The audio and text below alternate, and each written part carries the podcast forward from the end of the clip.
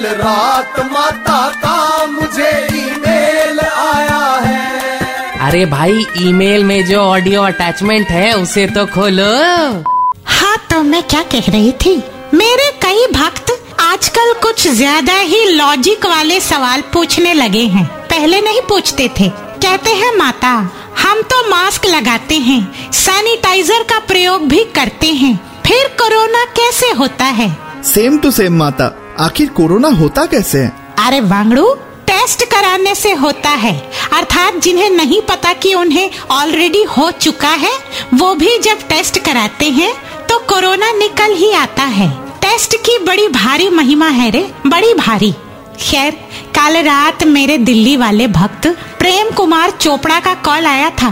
कह रहा था, माता पूरे एक सौ उनहत्तर दिनों के बाद दिल्ली में मेट्रो शुरू की गई है। मैं तो मुँह पे मास्क, हाथों में ग्लव्स बैग में सैनिटाइजर लेके ही घर से निकलता हूँ और सोशल डिस्टेंसिंग का भी पूरी तरह से पालन करता हूँ।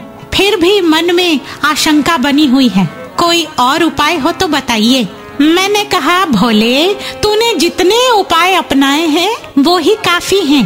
फिर भी मन से डर नहीं जाता तो सुबह घर से निकलने से पहले गले में नींबू मिर्च की माला लटका लिया कर।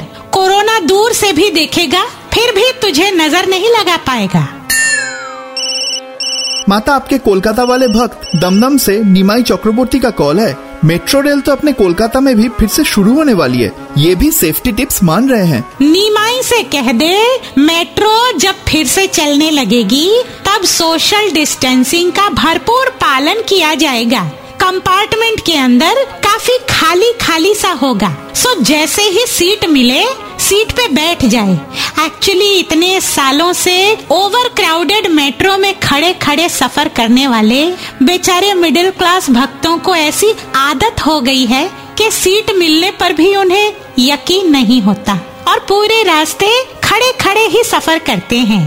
दैट इज़ वाई ज़िंदगी एक सफ़र है सुहाना। यहाँ कल क्या हो, किसने जाना? माता का ईमेल बाउंस हो गया। Just download and install the red F M India app फिर से सुनने के लिए।